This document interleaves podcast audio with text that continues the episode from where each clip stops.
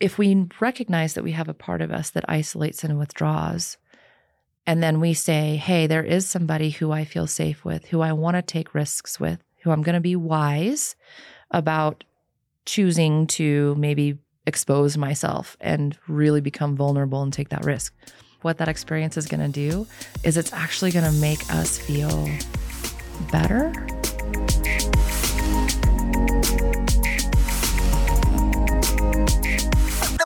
I'm Ted Robertson. Welcome to the Second Monday's Behavioral Health Podcast with Mount Carmel Veteran Service Center's Director of Behavioral Health, Kirsten Belaire.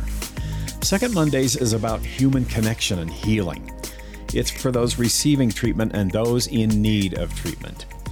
Kirsten graduated from the University of Colorado, Colorado Springs with her master's in clinical mental health counseling. Her role at Mount Carmel is to ensure that the behavioral health services offered are culturally competent, military specific, and accessible to a range of clients who might not otherwise have access. And a reminder as we get started if you need non crisis mental health assistance, call Mount Carmel Veteran Service Center at 719 309 4758. That's 719 309 4758. If you're in crisis, dial 988, then press 1 for the Suicide and Crisis Lifeline, or the Veterans Crisis Line at 800 273 8255, or Colorado Crisis Services at 844 492 8255. And of course, if it's a medical emergency, dial 911. What a privilege this is, Kirsten. I, I know I, we probably say that a little bit every time we get together. It's it's only once a month. Seems like it should be more, but sometimes less is more. Yeah. We're going to prove that right now. we have been getting some wonderful feedback from folks who are affirming the messaging that you're delivering. And I want to circle back to episode three in particular, when we talked about when your own defenses get in your way. I'm going to let you take it from here this was a veteran and they were just sharing how they've seen so many people who just try and cope alone and deal with their service and the experiences they had during their serving time alone and then go through the transition and how much of a challenge that can be and how um, in their particular opinion just talking to somebody can be so helpful because again, we can get stuck in our own minds and in our own circular thinking. And so being able to share and get it out and have uh, a non judgmental and an unbiased person be able to just hear and hold space for that exploration is very crucial to some people. In that person's communication, that really popped out. Yeah. Was that don't do this alone. An objective third party can really uh, be quite a breakthrough for you, just revelatory for you. It can be, yeah. And uh, that's what we want. Absolutely. I mean, more and more, yes, anything that will help people recover and live more fulfilling lives and not choose um, whether it's the the coping that has long term negative consequences, or whether it's like that's drinking, drugs, whatever, you know, mm-hmm. um, or you know, taking their life. Uh, yeah, that's that's a, a decision you can't come back from. Right. It is a permanent solution to a temporary problem, is the way I've heard it a long time ago, and it just stuck with me. There it is. That yeah. message is resonating. So, congratulations, Kirsten. We're on episode six now, and we're going to keep going and um, hopefully help more people. But we love your feedback. We invite your feedback. Yes. Uh, Kirsten, what's a good way to receive that feedback? You can comment at veteransvoice.us on the Second Monday's podcast posts. You can comment there. Yep. And uh, of course, Kirsten will respond right away. Is there another good way to give you feedback? Absolutely. Um, I mean, you can feel free to email me, and maybe Ted, you can put it in the podcast notes or something like yep, that. We'll do that. Um, it'll be easier than me phonetically spelling it, though I can do it pretty well. But yeah, email me, please, because I am open to any feedback, uh, positive or critical. And then also, if people just want to um, be connected with someone who can hear their story and maybe be able to unpack some of the stuff that is getting kind of putrid inside. Uh, we're going to talk about something sort of related today to all of that. Defense is getting in your own way. Uh, this will have a lot to do with isolation. Before you get started, I just want to give everybody a reminder that we will uh, put contact information so that you can provide feedback. If not in the podcast post directly, then certainly by email to Kirsten. That will, if you are listening, just scroll down. You'll see Kirsten's email address, and please do offer your thoughts. And of course, anything that any of you would like Kirsten to cover. That is why she is here, right? Absolutely. So, isolation can become a big problem. It can be, yeah. So, in the DSM, which is um, the mental health bible if you want to call it that right it's it's our diagnostic manual that we follow uh, for the post-traumatic stress disorder um, you need to have certain qualifiers and one of those qualifiers or indicators is what they call withdraw or isolation. And so, just to clarify, just because somebody is withdrawing or isolating does not mean that they have PTSD, right? All of us withdraw and isolate to some form or fashion uh, in our lives. It's just a, hey, I'm tapping out. I need to step back. I need to maybe reconvene my thoughts, process some of what I'm experiencing and feeling. Um, however, it is one of the indicators for PTSD. And so I wanted to cover that today because we work with quite a few veterans and people who've experienced traumas and now experience that post traumatic stress that has endured and lasted longer than a regular ish and i hate to regular like it's a specific time frame right but it it has lasted longer than a um, more average recovery time and so now they're sitting maybe years later and they're still having pretty significant symptomology and again one of those is withdrawal and isolation and when we were talking about the defenses in episode 3 I mean, withdrawal and isolation is a huge one. And it's actually really interesting if you look at it. And the way I like to phrase it is to say there is a part of us that is withdrawing and isolating. And that part of us has a job. And we learn from our childhoods, we learn from maybe being bullied in school, we learn from the hard lessons and and experiences that we have as adults, traumas, etc., how to navigate, cope, or basically um, reduce the risk of us exposing ourselves to that type of painful experience and painful learning. And so, one of the ways that people do that is isolation and withdraw. So, let's get a little bit more specific on the isolation and withdrawal. So, what does that mean? Well, that could be, for example, um, I'm going to disengage from, meaning disconnect from conversations and social interactions with people that I care about. And I'm just going to go and sit somewhere and just watch TV or game or read or just listen to music or do nothing, right? So we're actually physically separating ourselves in one form or fashion. Or, for example, the phone rings and it's somebody who you know loves you or cares about you, and you're not going to pick up because you're like, ah, I'm not engaging. Now, this isn't always a bad thing because some people refuel this way. The classic term is introversion, like introverts, right? And a lot of there's I think there's a lot of misunderstandings with um, introversion. So Introverts actually refuel and recharge by unplugging, is the way that I like to think of it, right? So if you're more of an introvert ish, um, you're likely going to feel way better after you've spent a few hours just reading or just being outside alone or not talking and not being stimulated. That's a recovery time. It's actually very good for you. However, withdrawal and isolation is different because what it does is it's keeping you from accessing or getting the things that you need. So, another way to look at it is we all need food and nourishment to survive, yes? However, if I am keeping myself from being able to nourish myself by not eating, that I'm actually doing damage to myself long term, right?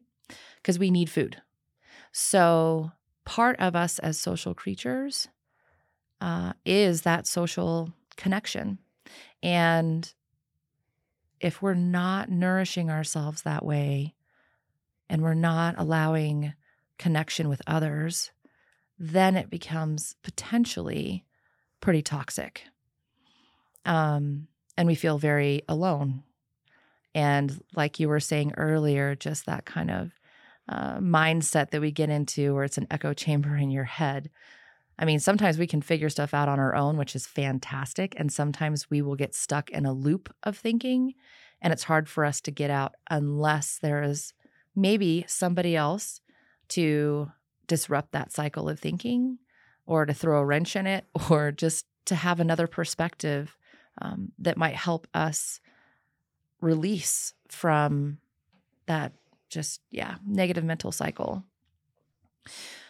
So, in addition to that, it's not just the physical, it's the emotional too, right? So, part of the isolation and withdrawal could also be man, I wish I had somebody right here that I could laugh with, or I wish that I had somebody that I could wrap my arms around or put their arms around me. Um, I wish that I could just talk to somebody about what I'm thinking and feeling and just be heard. Like as as humans, I think there's a huge part of us that really really really desires to be heard and to be seen. And so if I'm not answering the phone, if I'm not allowing myself to engage in connections that make me feel um, not alone, like I'm not on this island by myself. To me, that can sometimes be that isolation and withdrawal.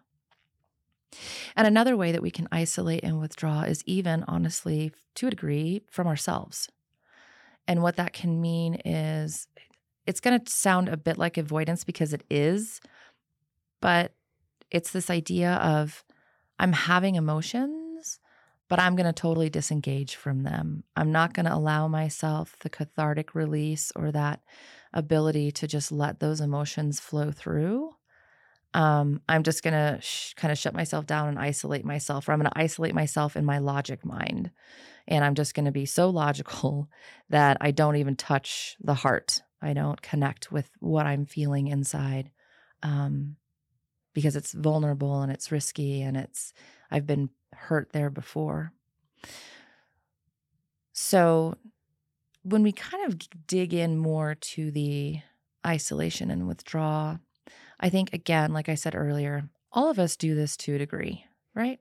Um, I remember sometimes I would just drive into the mountains alone and just listen to my music, and I would just, I would process and I would just be with myself, and that was okay, right? I was able to disengage. Yes, I was withdrawing. Yes, I was isolating, but it was a nurturing and caring thing for myself and rejuvenating and refueling so that when I came back and I engaged then with family or friends or in my job, I was coming back better.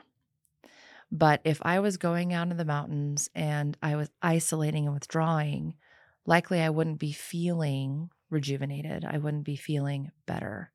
I'd be feeling worse. I'd want to disconnect more um, because that part of ourselves that isolates and withdraws as a defense is saying, do not connect, do not expose yourself, do not become vulnerable because connection um, and vulnerability is risky and it's painful. That's what our lessons have taught us. And so we're going to do everything in our power to protect ourselves from that vulnerability and that risk. The interesting thing, though, is that the part of us that wants to isolate and withdraw sometimes forgets how wonderful it feels to really be able to be vulnerable and connect with somebody in deep and intimate ways. And I'm not, when I say intimate, I'm not even talking necessarily um, sexually or mm-hmm. anything like that romantically. I mean, it can be for sure. That's one of the ways that we experience intimacy.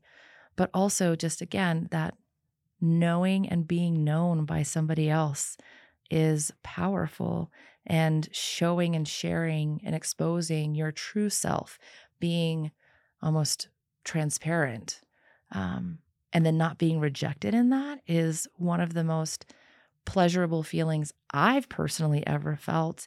And I hear from the clients that we work with that it's along those lines for them too. It's very pleasurable.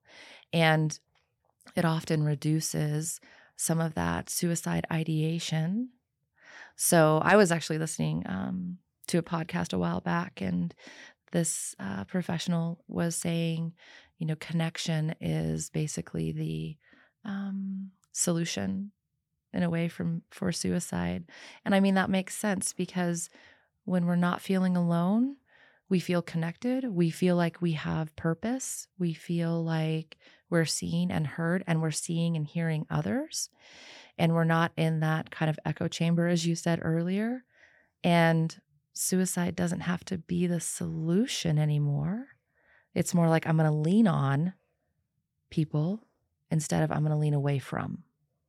As a culture, we're learning to recognize the signs because finally, after a very long time, this kicking and screaming, sometimes this discussion is being drug out of the shadows. And a favorite example of mine is an interview that we did here on Veterans Voice not long ago with a Special Forces operator who shared how successful uh, connection is and how life saving it is in real time. His wife had been gone for several days on a business trip. He was by himself and he found himself sinking and sinking and lower and lower and lower and really couldn't explain it and couldn't stop the free fall. And he knew where that was heading. And he reached out to his wife and they talked for about an hour and a half. Well, while they are talking, she's communicating with all of his other special forces friends and they converged on his house. Mm and they surrounded that man and they loved on him and they let him talk and they let him vent. They were there for him. And I love that example because when we have the part of us that sees suicide as a solution, um, it has to get a little bit more quiet when you are converged upon by people who care about you, who say, please stay alive. You matter. I don't want this life and this existence without you. You know, you're precious to me. You're important to me. Um, you're the shiznits. I mean, we need that sometimes, right? Yes. So that's brilliant. That's brilliant. Um, yeah. So I think the other thing too is when I'm talking about the parts of ourselves, this is an IFS, which is internal family systems informed perspective.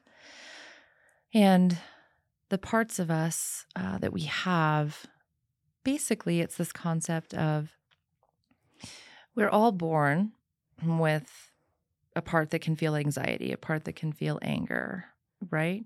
Um, but then through certain experiences in our lives, the parts of us may become what we call maladaptive, or in other words, they're just trying to do something for us, but they don't realize it's not really working anymore, right? So, for example, if you were raised in a home where you were vulnerable and you you're a little itty bitty toddler, right?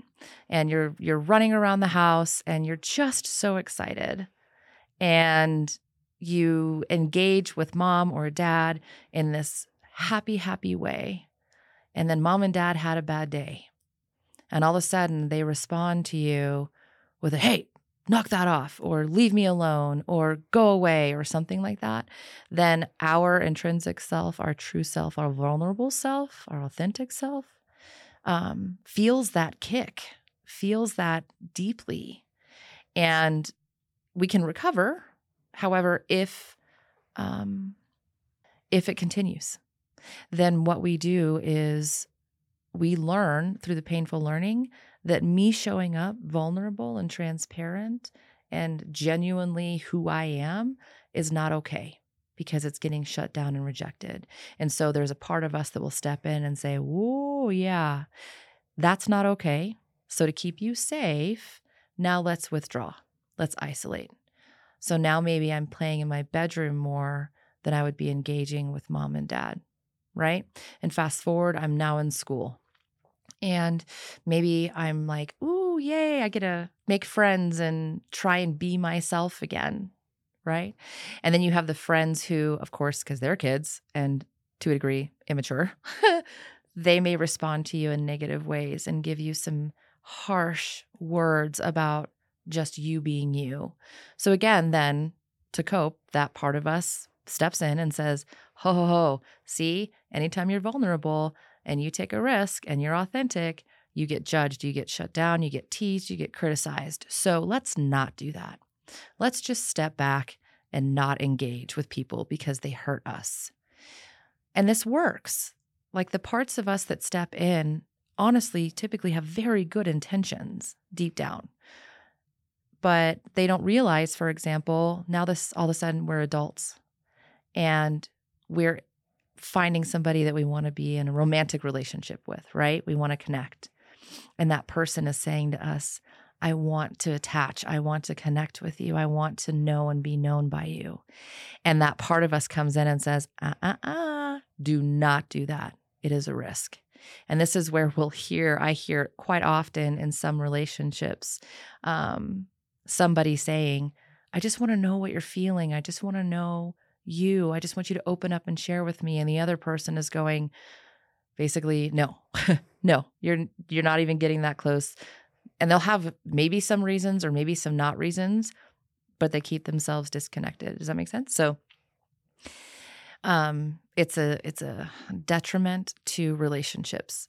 And again, in my head, I'm thinking, of course, though, it makes sense because we learn these painful lessons.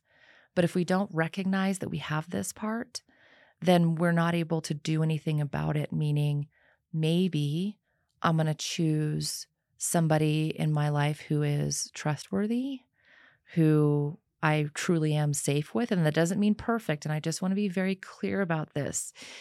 I've heard people say, "Hey man, one and done. You know, you you hurt me once and you're out." And for me, in my opinion, this is just Kirsten, that breaks my heart because we're human. And it is absolutely a for sure, as well as death and taxes, like a promise that people are going to do something that's going to hurt you in some way. And it doesn't have to be egregious but it's going to be something. And is there, it, it's likely not their intention to hurt you, but darn if they won't. I mean, you've done it. We've all done it where we've said something or missed something or whatever, and then somebody's upset with us, and we're like, whoa, wait a second, I had no idea because our intention wasn't to harm, but it did hurt somebody. So it is inevitable that in relationships, there's going to be some ouchies. So the if we recognize that we have a part of us that isolates and withdraws, and then we say, hey, there is somebody who I feel safe with, who I want to take risks with, who I'm going to be wise about choosing to maybe expose myself and really become vulnerable and take that risk.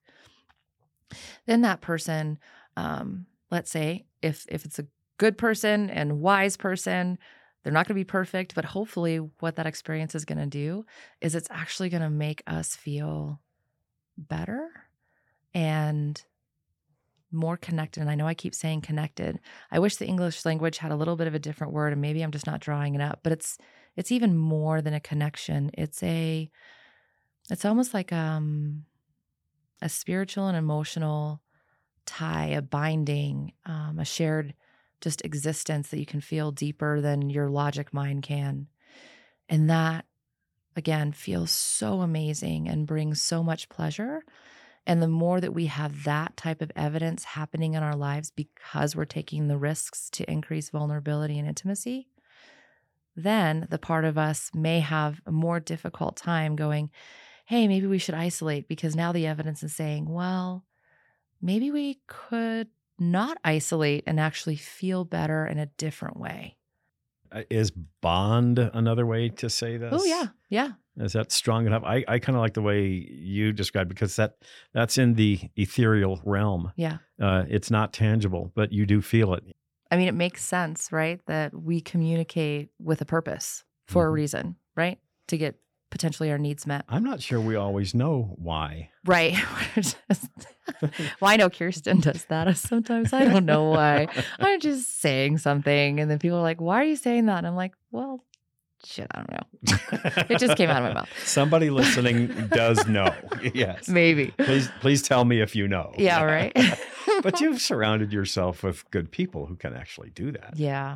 you Yeah. know? And also one of uh one of the lessons that I learned too is I I tend to be more on the verbal processing side. So years ago, I would have definitely tested high on a extroversion um scale, if you want to call it that. And I was also a verbal processor. But what I didn't realize was that I wanted people to hear me but I would bombard and overwhelm because I couldn't shut up. Hmm. I needed to slow down. I needed to become more succinct with what I was trying to say and clear with what I was trying to say and ask.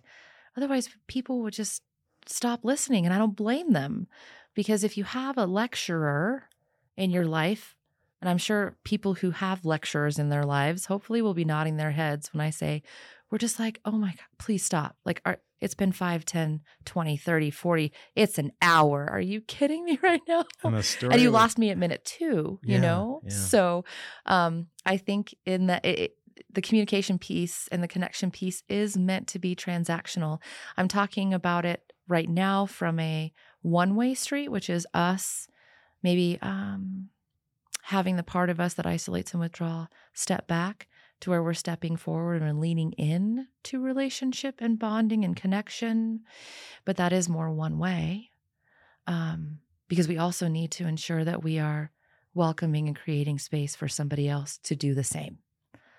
And if we're always leaning in, then people sometimes are constantly leaning away because we can become overwhelming. So I think about a lot of couples that I've worked with, and one of the communication challenges that it seems to be more common than not is where one of them is a lecturer. And so they want to have a conversation about a conflict, something that's not going right. And the one person wants to be heard. And so they're going to talk and talk and talk about it. And they're going to talk about why they want to talk about it and why they think this way. And, you know, all of this evidence and preponderance of stuff or whatever. And uh, they're going to deliver that. And then the other person is supposed to sit there and listen. And then the other person, if they're anything like me, might have gotten stuck on something that they said in minute two. And now we're at minute 15. And I haven't listened to anything for the last 13 minutes. Right. And so then the other person is like, I just want this to be over. I just want it to be done. Oh my gosh. Okay. You want me to freaking do the laundry on Saturdays? Gotcha. And then the other person's going to keep going. Right. Um, so one person wants to just shut it down and be done with it. And the other person is like, I want to speak and speak. And they're they're attempting to express something. And so it's just this disparity. Um, and then even in those conflicts, you may have the isolation and withdrawal part that's going to want to disengage. Either A, because the speaker isn't being heard and they're like, you know what? I'm throwing my hands up. Forget this. I'm out. You're not listening to me. You never listen to me. You don't care. You don't care. Mm-hmm Yeah. and or the other person might be like you know i i'm done i'm i'm done with this conversation we're not talking about it anymore i'm shutting it down you know so it's just fascinating because again those parts are attempting to do something for us it could be they're attempting to protect us because we were trying to be vulnerable and then we felt unseen and unheard and maybe not understood and then the other person you know, their isolation withdrawal part could be stepping in and going, Oh my God, this is too much. It's overwhelming. This reminds me of sitting there when my parents used to lecture me. This feels like crap. I'm out, you know? Yeah. So again, the part is usually trying to do something helpful, but it doesn't always see that it's a, in it in the attempt to help it may be doing something that's antithetical and or opposite of what we really need because what we really need is connection what we really need is solution to this laundry problem you know My poor wife. It's it's been probably 20 years ago now. We both remember the day though. I'm a fixer. Okay You come to me with a problem and I'm ready with can't and it's a little verbose. And so we know the ground rules now. Ted, say nothing. I don't need a repair. I don't need Yeah. fixing. Yeah. I just need to get this out. Right. And in one of those sessions, it was epic. It happened once. It hasn't happened like it since. Uh, it was two and a half hours. and my wife is the sweetest, kindest, most demure and gentle soul you will ever meet. And two and a half hours later, she Yeah. was thanking me for listening. And boy, did she need to unload. And she Yeah. did.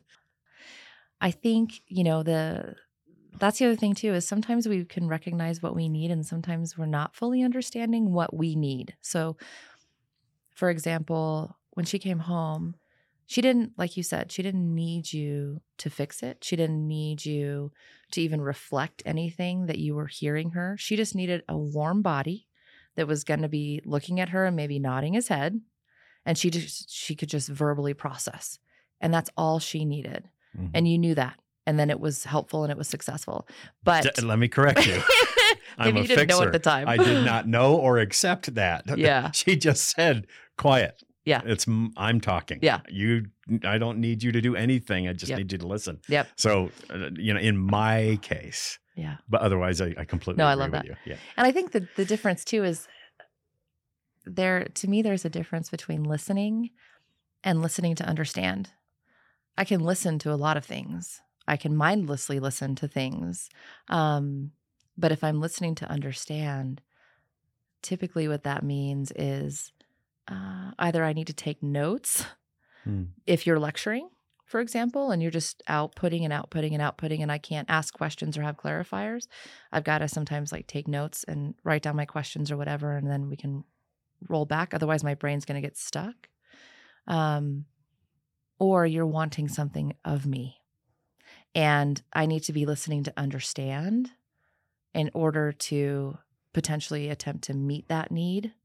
Um, or what you whether I can't, you know, but I need to be listening to understand instead of just listening as somebody just what we call sometimes uh, verbally vomit because that person doesn't really need maybe listening to understand. They just need again a warm body. They just need to verbally process and get it out. They don't need somebody to fix it. They don't need Mhm. somebody to give them advice. They're just like, just shut up. and I just need to, but it, it feels better to have a warm body instead of talking to a wall, you know? like Yeah. I could come home and just verbally vomit on the wall. Yeah. Eh, it's not the same. Um, so I I think about the attempts in communication and, and connection. And again, there's not a one size fits all and there's not a one lesson that will teach us forever because as long as you've been with your wife, this is the one memory that both of you really remember. And I'm sure that there's been plethoras of other different interactions that you've had where she actually needed you to listen to understand in a way because she might have needed some feedback from you or she needed some assistance or some advice or she wanted you to change something which is very different than just listening to allow somebody to just verbally process whatever they're Yeah, processing. The the latter is a is a a um, very short conversation in my relationship hmm when she is is there wants something to be changed or wants some advice or guidance or it's it's usually a, a question a little bit of background and then she's she's ready to to listen for answer and, and provide feedback and there's some repartee that goes on there and Mhm. and you know we arrive at a place where she's at least equipped to go back to the situation the next day or whenever that's going to be and decide how she wants to deal with it And again, right there is to me the prime example of uh, the defensive isolation and withdrawal that's not helpful versus one that is. So, what you just said was one that is, is when I can disengage and disconnect and think about it and process it and then come back anew, refreshed, more strategic, more regulated in my emotions. And then we can have a better conversation. That to me is different than uh, what I was talking about, like with the the PTSD former version of isolation and withdrawal, which is I disengage, but I never come back, and I stay isolated and withdrawn, and then I get into my maybe stinking thinking, and all of a sudden I'm thinking of all of these ways that you don't care about me, that you haven't shown up, that nobody loves me, I'm not worthy um, I'm always going to be alone, blah, blah, blah, blah, blah. And there's nothing to combat that type of thinking and there's no one to combat that type of thinking if i'm staying stuck in my room all alone and not engaging at all right Echo Um, chamber. yeah And my wife calls that perseverance. perseverance i love that though because if you do have a part of yourself that perseverates i think i'm using that right y'all just so you know if i if i don't use word, words right please just give me some grace You're in on- that because you are sometimes I, point. I try and make adjectives out of words that shouldn't be made into action adjective, whatever. Uh, descriptors. Oh my it gosh. works. It's It's- endearing. oh my goodness. Um, but that part of you that perseverates, uh, actually, again, is potentially doing something good because I know I'm similar in that way. And people who are in relationship with me can be like, oh my God, Kirsten, you're overthinking. Stop freaking overthinking. Stop just focusing on it. Stop, blah, blah, blah. Right. However, for a time and season in my life, that was critical that I did that um, because I needed to be super aware and unpack and dismantle situations so that I could for like learn from it and ensure that I would never put myself in that situation again. And so I would perseverate on it. Like I would just focus and and Mhm. hyper vigilance on it. Yep. and so that I could I could really be like okay. And then um also if I was going into conflict oh my gosh I would think 10, 10 ways to Sunday.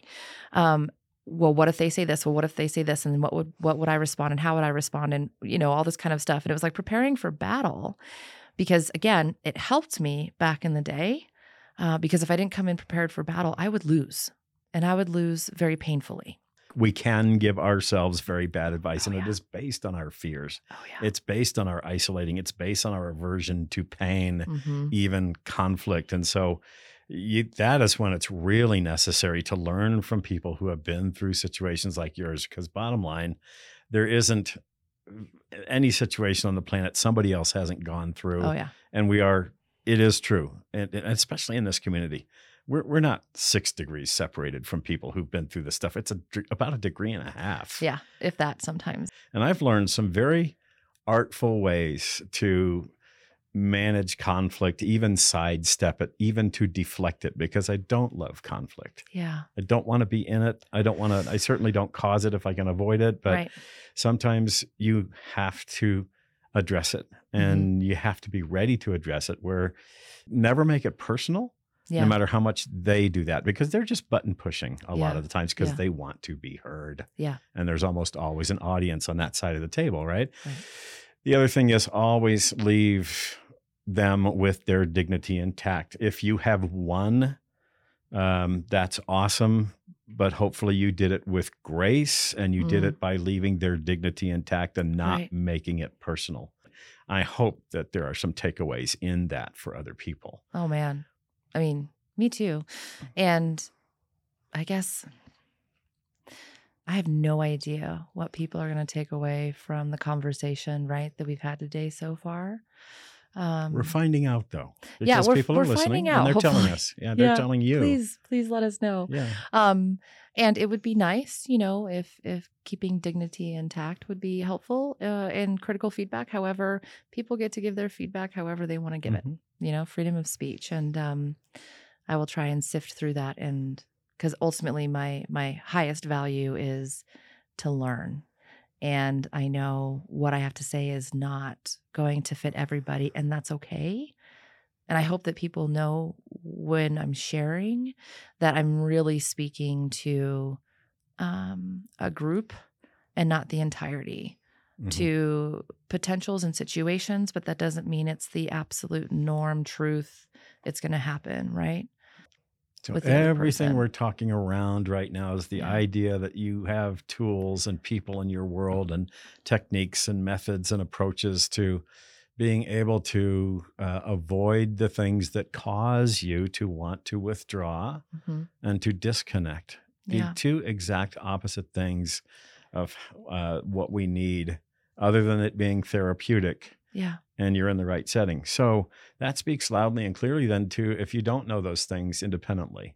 Right. And but you know them now because you've heard Kirsten or this is brand new to you, then find that third person in your world. Find that person who is not directly connected to you that you can sit down and talk with, just like we talked about with the whole suicide thing, Mhm. um, and and what your the person who gave you feedback on episode three said very loudly and clearly, don't waste time. Go talk to somebody Yeah. who is objective and Yeah. can give you valid feedback, and Yeah. it's probably stuff you haven't heard before, Right. and that truly can be liberating. It can give you freedom. It can help you with understanding. All of those things can be uh, cathartic. Uh, sometimes it's not. Sometimes it's a much more of a process than it ever will be an event. I would say yeah. probably more on the process side always Yeah. because you're in habits. Yeah. You got to unlearn some bad stuff in order to get to the good stuff. Don't I know? Um, I know. But I and and here's here's the the tricky part. If you have a pretty strong isolation isolation and withdraw part, then guess what your what's going to be your biggest battle? To reach out, to connect. to engage. Yeah, to engage. And so, like you just said, it it it can be the best thing and the wisest solution to engage somehow, some way to where you feel invited. You have somebody in your life who is inviting you to engage, to just be you, to come as you are. Okay, yeah, the 90s song is hitting my head right now. Anyway, come as you are. Um, but then you have to have this part that's like, no, no, no, no, no. So for those of you who have the isolation withdrawal part, I would just encourage maybe being curious, understanding the intentions are good uh, from this part, and it may not be serving you so well right now. And so, what does that part need to be able to just step back for a moment so that you can actually get your needs met? And your needs likely are not to continue in the stinking thinking and the suicide ideations and the depression and all of that kind of stuff, right? Likely, um, what you might need is connection and that invitation to experience somebody who just delights in knowing you and connecting with you. Um, and counselors, you know, can be a great uh, person, community, I want to say. Um, then again, I know that there's some counselors out there that don't necessarily feel like if you walk into their office, they're delighting in seeing you. But darn it, I wish all of them, all of us would. I Yeah. wish we would. That literally, it is, it is our our pleasure, our honor, and our delight to journey with you, no matter how you're showing up that day. Um, we're just so glad to see you. So Well, and there's a reason for that because you're there, you're in the game, you're engaging, you're saying to your counselor, I want this. I'm Yeah. ready to contribute. I'm ready to make good things happen here. I'm ready to be in the fight, stay in the fight. And uh, if I'm that person, I'm saying to a counselor who's making me feel that way, yeah, bless you. Because if they've, if you have a counselor that makes you feel like that, yeah. you have the right counselor. Hopefully, yeah. Hopefully. You know, people are smart. They they Yeah. feel it, they sense it. Oh yeah. And when there is a connection, and you and I have talked about connections between a, a client Yeah. and their counselor. Yeah. You know it. Yeah. Because you Oh, feel yeah. it. Yep. And you want to be there. That's a huge difference. So uh, should should a person be afraid to shop for a counselor? No. Oh my goodness, no. I will say this though. Um, if it's not a fit, then yes, keep keep shopping. However, if you have a counselor, you find a counselor that's going to challenge you, check yourself that you're not stepping like having the avoidant part coming in or the isolation and withdrawal part that's going to be like, "Oh yeah, no this person isn't good for me." Because actually that person could be great for you because you need that challenge. It's scary, it's hard, and it's intimidating, but it's exactly what you need. So if you keep counselor hopping, then, you know, if we look at um, kind of fractions, you know, you have the common denominator. and I've said that in my life. I'm like, what's the common denominator? Well, shit, I am. I am the common denominator. So Mhm. maybe it's something within me.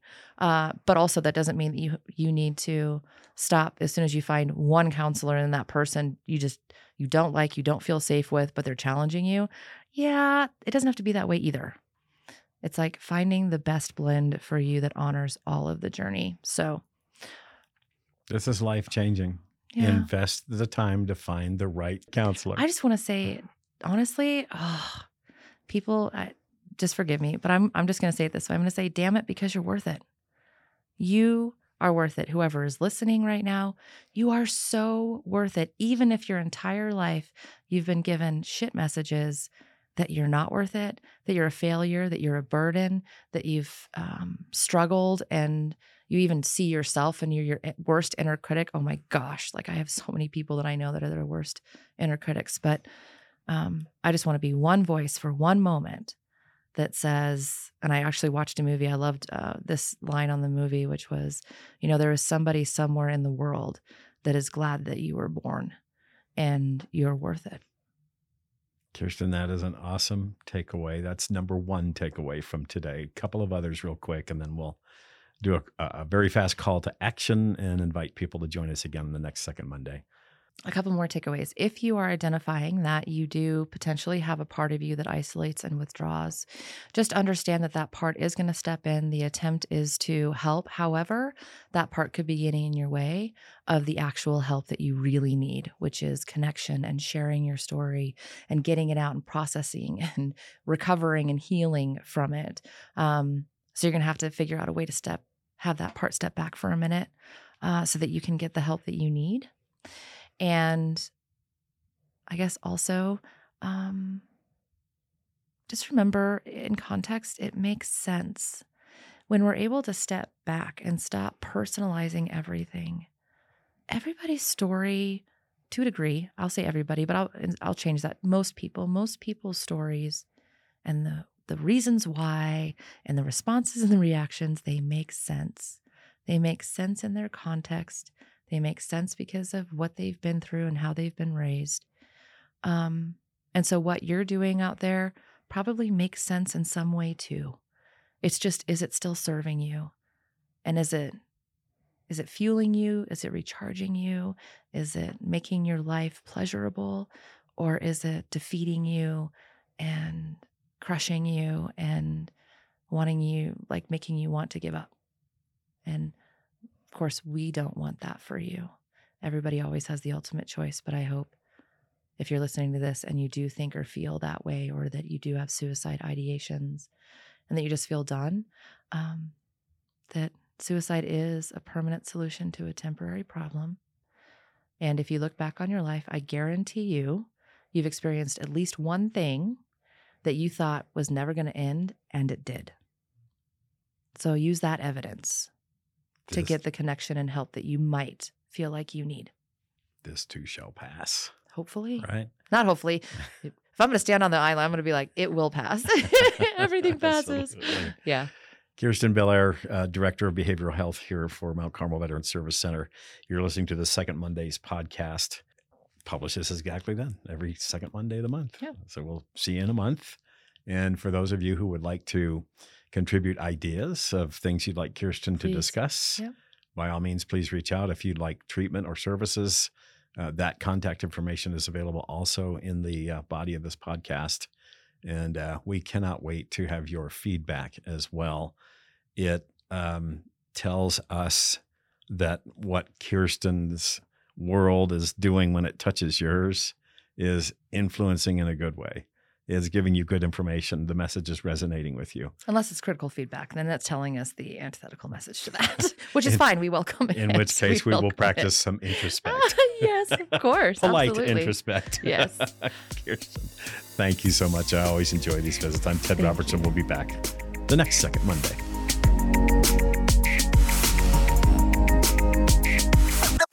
If you need non crisis behavioral health assistance, call Mount Carmel Veteran Service Center at 719 309 4758. If you are in crisis, dial 988, then press 1 for the Suicide and Crisis Lifeline, or call Veterans Crisis Line at 800 273 8255, or Colorado Crisis Services at 844 492 8255. And as always, in a medical emergency, dial 911.